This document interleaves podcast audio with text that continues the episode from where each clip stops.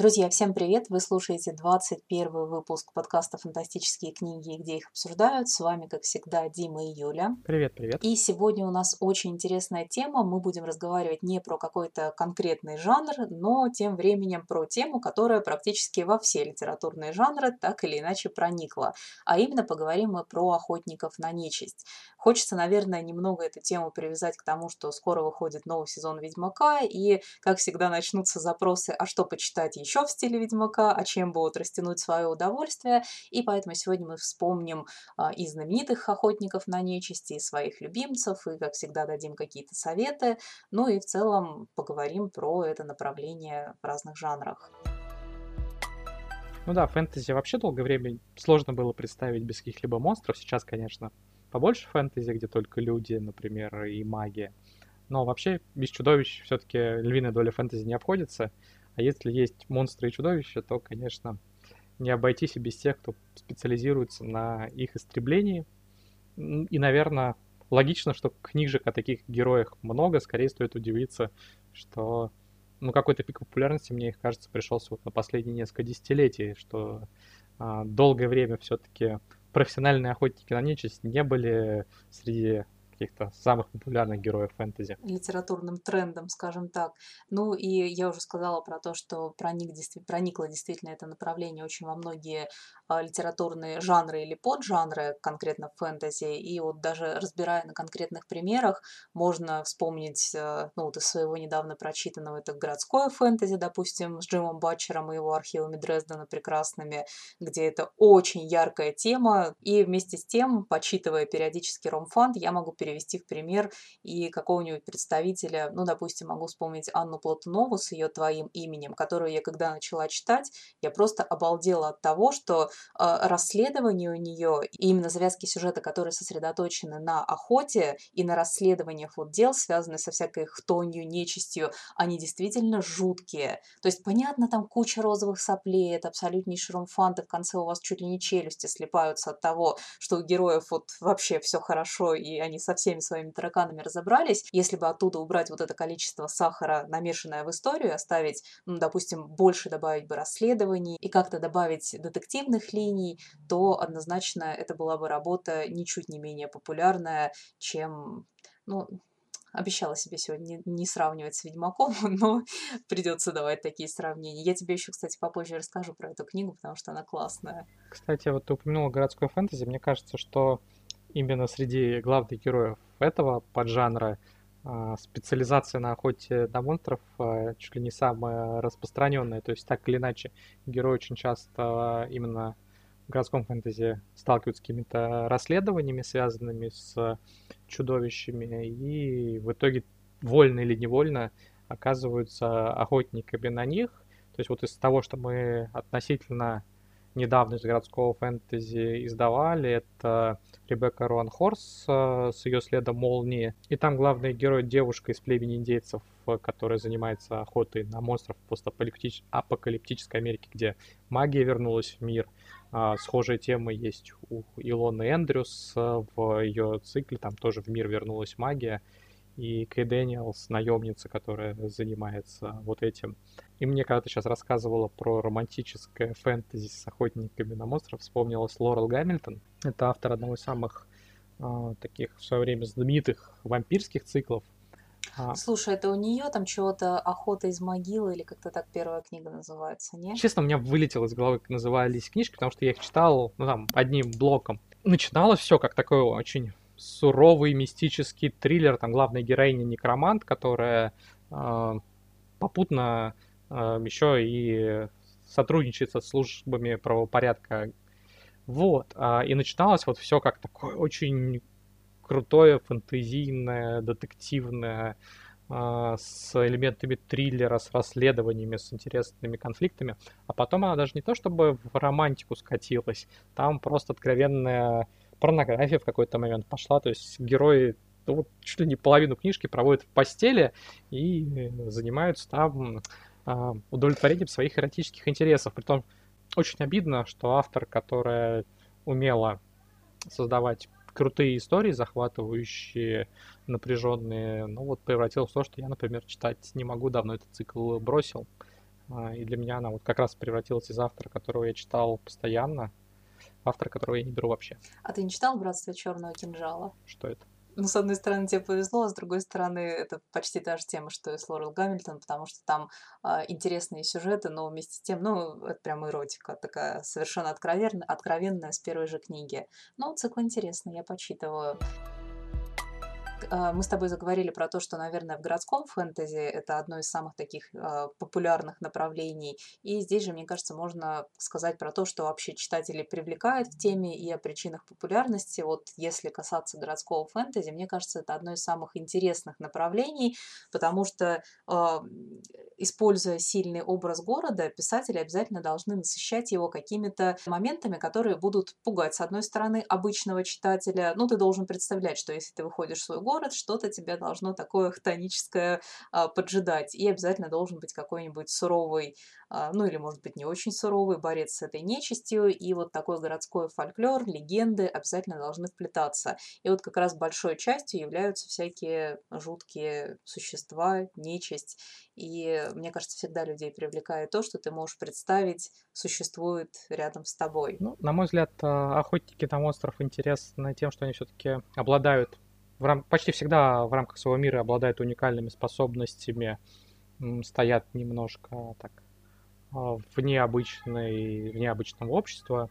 То есть они, с одной стороны, а, обладают э, талантами, способностями, навыками, которые превращают их ну, в такие а, фигуры bigger than life, что называется.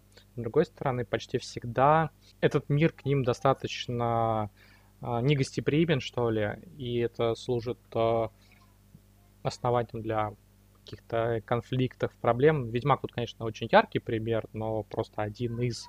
А, тот же Дрезден, которого ты упоминала, он, в общем, изгой во многом для мира, ему тяжело, некомфортно в нем.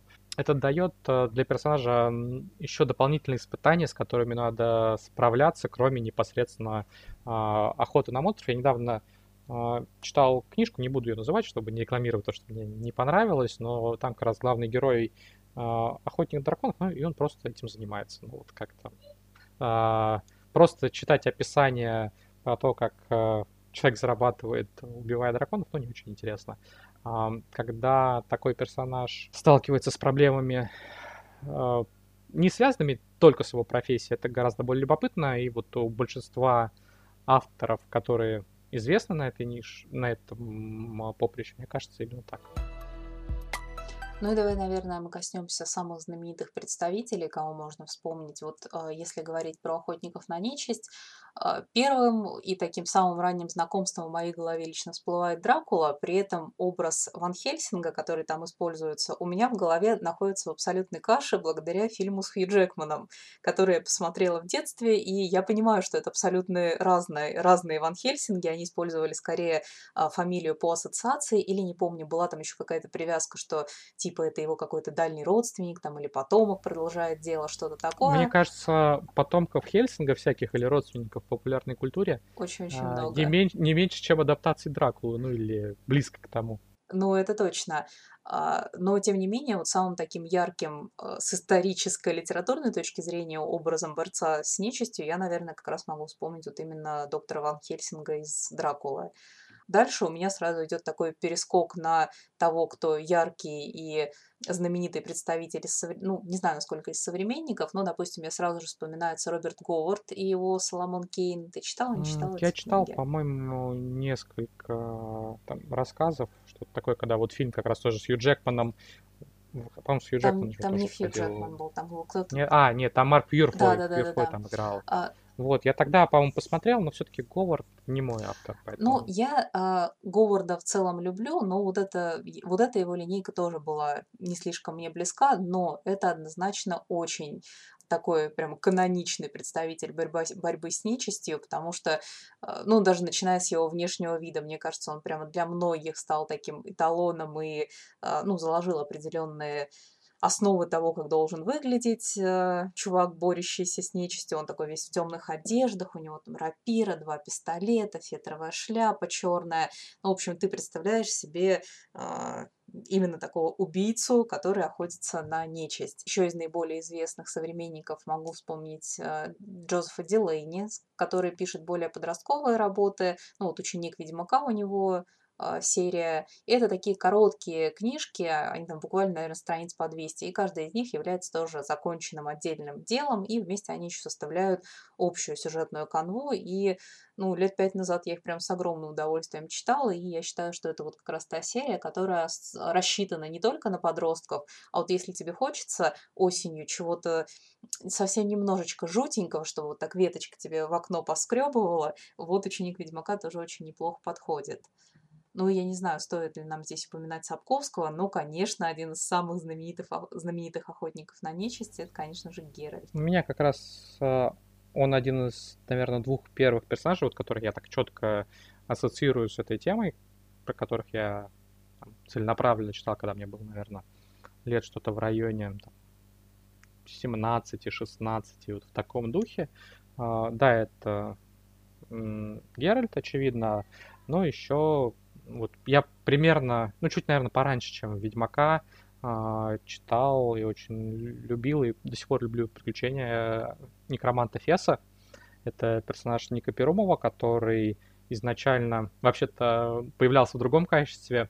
Это был такой э, спецагент Серой Лиги, фэнтезийного шпионского фэнтезийной шпионской организации, который после событий романа «Алмазный меч, деревянный меч» попадал в новый мир, где терял память, попадал в местную академию волшебства, поскольку обладал талантом мага. И он становился некромантом. А, профессия, с одной стороны, как раз в этом мире презираемая, темный маг, а, как раз то, о чем я чуть выше говорил, что против него заранее предубеждены практически все, с кем он встречается, и вот мир к нему более жесток, чем мог бы быть в силу его профессии. А, но в то же время профессия очень нужная, потому что некроманты единственные практически, кто эффективно могут а, упокаивать а, кладбище зомби со скелетами или еще более опасной неумершей нечистью, а она этому миру достаточно сильно угрожает. Вот там первые романы показывают ученичество Фесы, потом как он пытается выполнять свою работу, но в какой-то момент там уже ему становится не до работы, потому что начинается масштабный конфликт, а, завязанный и на высшие силы вселенной Перумова. Но вот, тем не менее, первый роман этого цикла у меня все равно очень сильно вызывает ассоциацию с профессиональным охотником на нечисть. И что интересно, недавно Перумов а, написал после очень долгого перерыва новую историю профессора, и как раз там фокусируется именно на как его вот этой, э, именно этой работе.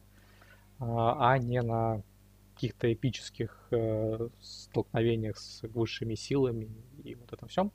А, кстати, что Феса и Геральта в свое время роднило, они оба такие седые, при этом моложавые.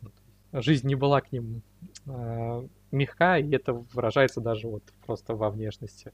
От хорошей жизни обычно рано не сидеют. А, я с Перумовым очень плохо знакома. Единственное, то, что могу вспомнить, это были школьные годы и «Кольцо тьмы», по-моему, называлось его такое, типа продолжение «Властелина колец». Это все, на этом мои знания заканчиваются, поэтому я тебя не могу поддержать. Давай лучше поговорим про наши любимые книги по этой теме. Я здесь буду супер не оригинально, но э, слов из песни не выкинешь, как говорится. И самые вот мои любимые на данный момент борцы с нечистью, это, конечно же, команда агентства Локвуд и компания. Они борются с призраками всех э, направлений, и у Джонатана Страуда очень здорово раскрывается вот эта иерархия призрачная. То есть он настолько детально ее продумал, что у него в конце даже каждой книги есть глоссарий. И это не просто там э, призрак, который делает вот это, призрак, который более опасный. Там обоснованы, а, откуда они появляются, то, как с ними нужно бороться. А, обязательно нужно каждому находить там свой подход. Еще очень здорово он прописывает их э, внешние характеристики. То есть кто-то это там слабое свечение серебристое, кто-то может чуть ли не а, общаться, с, входить в контакт с живыми людьми. И вот как раз на таком одном призраке, который более разумный, вернее, не более более он на самом деле разумный и может э, давать некоторые сведения о потустороннем мире, и строится часть сюжета. Я не буду называть, кто это. Те, кто читал, узнают. Те, кто не читал, надеюсь, заинтересуются. И то, как Страут раскрывает проблемы взаимодействия с потусторонним миром и с точки зрения призрака, чем дальше, тем больше про это рассказывает. И то, что в конце он показывает, ну, для меня это было просто крышесносно. И вот у Страуда и классная прописанная система э, нечисти, в то же время то, как с ними борется а, команда подростков, которые ведут и а, поступают совершенно не по-подростковому, но вместе с тем у них сохраняется и юмор. И если бы они жили в хороших условиях, они бы были подростками. Но так как они живут в мире, где у них постоянные опасности, они вынуждены мир взрослых защищать вот от этой проблемы потустороннего вмешательства, они вынуждены гораздо раньше повзрослеть. И вот такое сочетание несочетаемого всегда очень сильно выводит на эмоции. А, ну и вторая книга – это, конечно же, «Ведьмак». А, мне нравится и по структуре, особенно первые два тома, потому что рассказы вот как раз в теме борцов с нечистью я считаю наиболее классной формой, потому что ты можешь как можно больше показать а, всяких существ интересных. И... Как это называется на телевидении? Монстр недели. Монстр недели, да, это из секретных материалов, кстати, пошло. И чем больше интересных существ, тем, чем больше детективных линий, вот тем лично для меня интереснее становится и э, само произведение. Ну, я, чтобы не повторяться с Ведьмаком, тогда немножко соригинальничаю. Во-первых, э, я бы отметил стартовавший в этом году проект э, «Битва за Лукоморье», вернее, часть проекта «Сказки Старой Руси», который называется «Битва за Лукоморье». Это э, сборник пока один и на подходе второй э, историй, э, где предлагают авторы такое фэнтезийное переосмысление персонажей из славянских сказок славянской мифологии, в частности, вот там Леша и чуть в меньшей степени Добрыня выступают э, охотниками как раз на монстров, те, кто должен защищать э, простых людей от Юля сейчас сердечко показывает. Жалко, что иногда, что подкаст без видео. Вы не видите, там, как мы друг другу улыбаемся, там, перемигиваемся, или вот сейчас Юля сердечки показывала. Надеюсь, по нашим голосам слышно, например, когда мы улыбаемся. И там, кстати, кроме персонажей, которых я упомянул, там есть еще Василиса, которая занимается таким детективным расследованием, связанным с а, одним из монстров этого мира. И есть а, братец Иванушка и сестрица Аленушка, которые в определенном смысле тоже этим занимаются, хотя не так профессионально, как богатыри вроде Лёши. И мне кажется, очень здорово получилось на основе вот наших родных сказок сделать такое фэнтези, где героям часто приходится сталкиваться с монстрами, и бороться с ними, причем самым разными способами. То есть где-то это прямой конфликт, где-то это расследование, а где-то монстр не такой уж и монстр. Вот, э, ну и второе, что я отмечу, это как раз похоже по формату на два первых тома Ведьмака. Это цикл Инквизитор, э, я Инквизитор, или Мордимер Мадридин, имя главного героя, от автора Яцека Пикары. Польская фэнтези, э, главный герой Инквизитор в мире, где Иисус сошел с креста, покарал своих обидчиков, а, а вот всякая магия и нечисть э, реально существует в средние века, инквизиция а, борется с ними. Цикл достаточно жесткий, мрачный. Герой, вот как раз из тех, кого не назовешь приятными личностями, он совершенно такой искренний фанатик, который истово верит вот в предназначение инквизиции, готов на все ради исполнения того, что видит своим долгом, в то же время э, он не лишенный каких-то благородных порывов души и своих принципов. А, ну и что меня в Пикаре очень подкупает, это вот такой пример настоящего пейдж-тернера, когда ты читаешь, не можешь оторваться, заканчиваешь одну историю, сразу хочется взяться за другую. А, я его вот читал прямо не отрываясь, э, очень динамично, очень захватывающе, с черным юмором. Так что кого не пугает э, методы инквизиции, Пикара их описывает достаточно а, жестко и без прикрас. Если вас не пугают, опять же, герои, которые, ну, порой просто отрыв вызывают, то вот а, на Пикару я бы посоветовал обратить внимание, тем более, что у него, как это у того же Сапковского зачастую не монстр, а человек оказывается источником проблем и зла. Настоящего угу. зла. Ты сказал про, вернее, вспомнил про инквизитора, и я вспомнила еще одного классного литературного инквизитора, и А, книгу как раз тоже, которая отлично в тему подойдет, это «Ведьмин век» Сергея Марина Диченко. И под название, по названию можно подумать, что там речь исключительно про ведьм, но это не совсем так.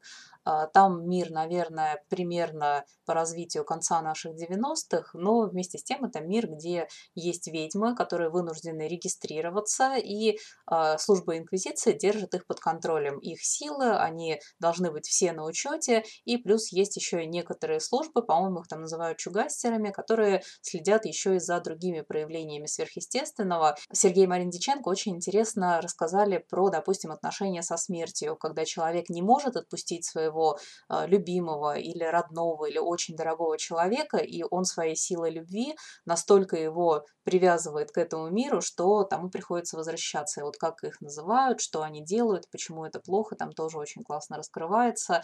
Ну и инквизитор, и ведьма, а, вокруг которых построено основное а, действие, тоже очень такая интересная парочка. Ты так улыбаешься, мне кажется, ты не читал и думаешь, что я опять тебе какой-то ромфан втираю.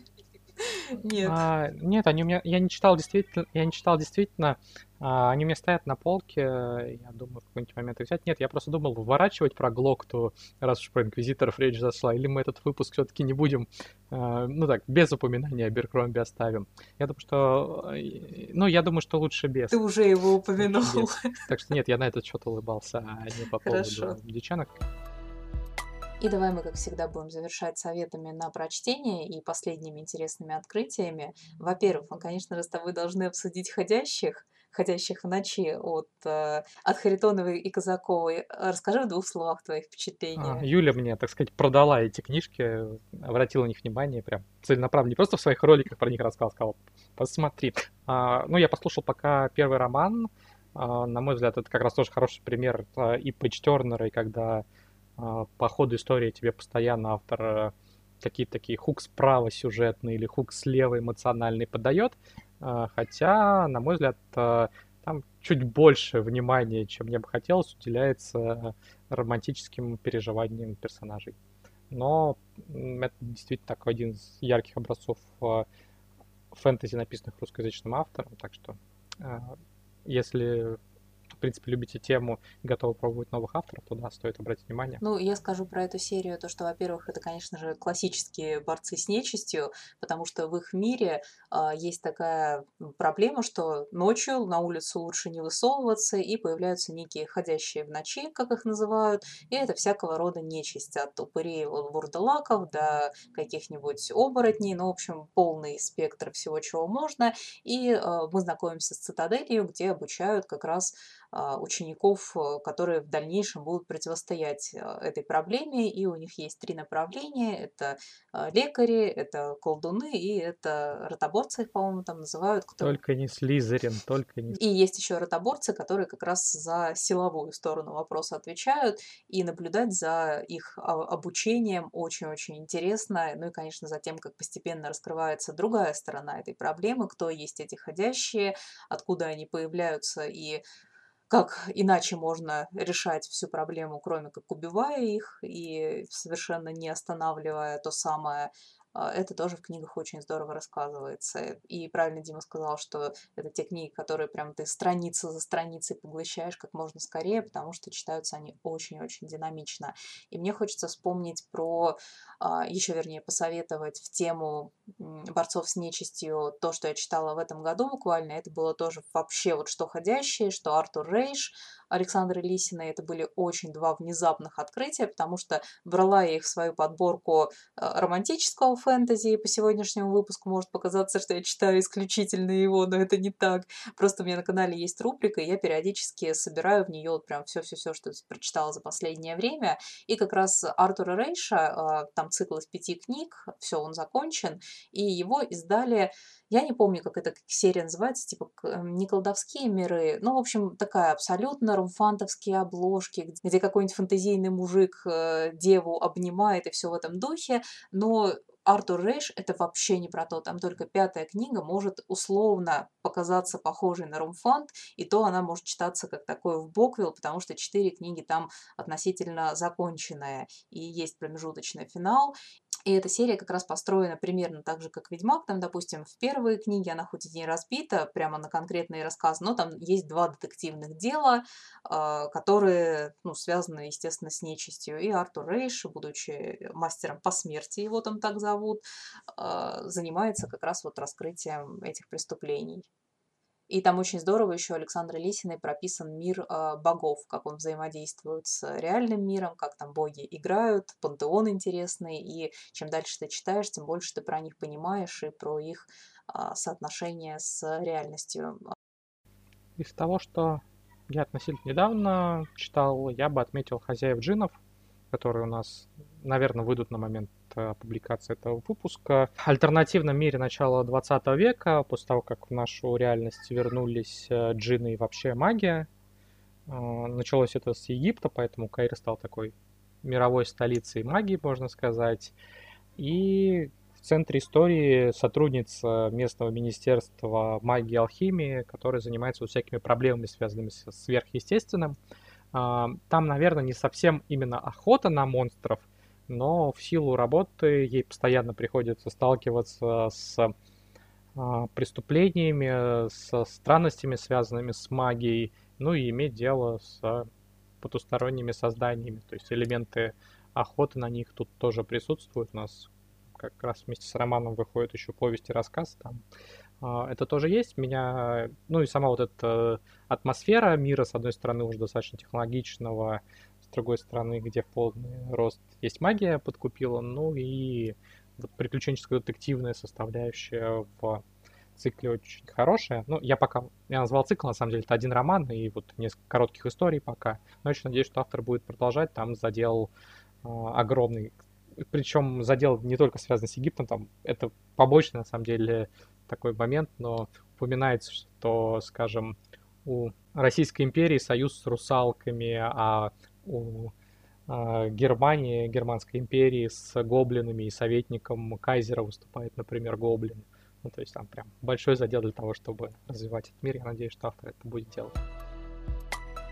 Ну и, друзья, пишите нам, как всегда, в комментариях, если слушаете ВКонтакте, ваши советы по теме, ваших любимых борцов с нечистью. Пишите также, ждете ли вы новый сезон Ведьмака. А, тоже с удовольствием его обсудим. И увидимся, услышимся в следующий раз. Пока-пока. Пока-пока.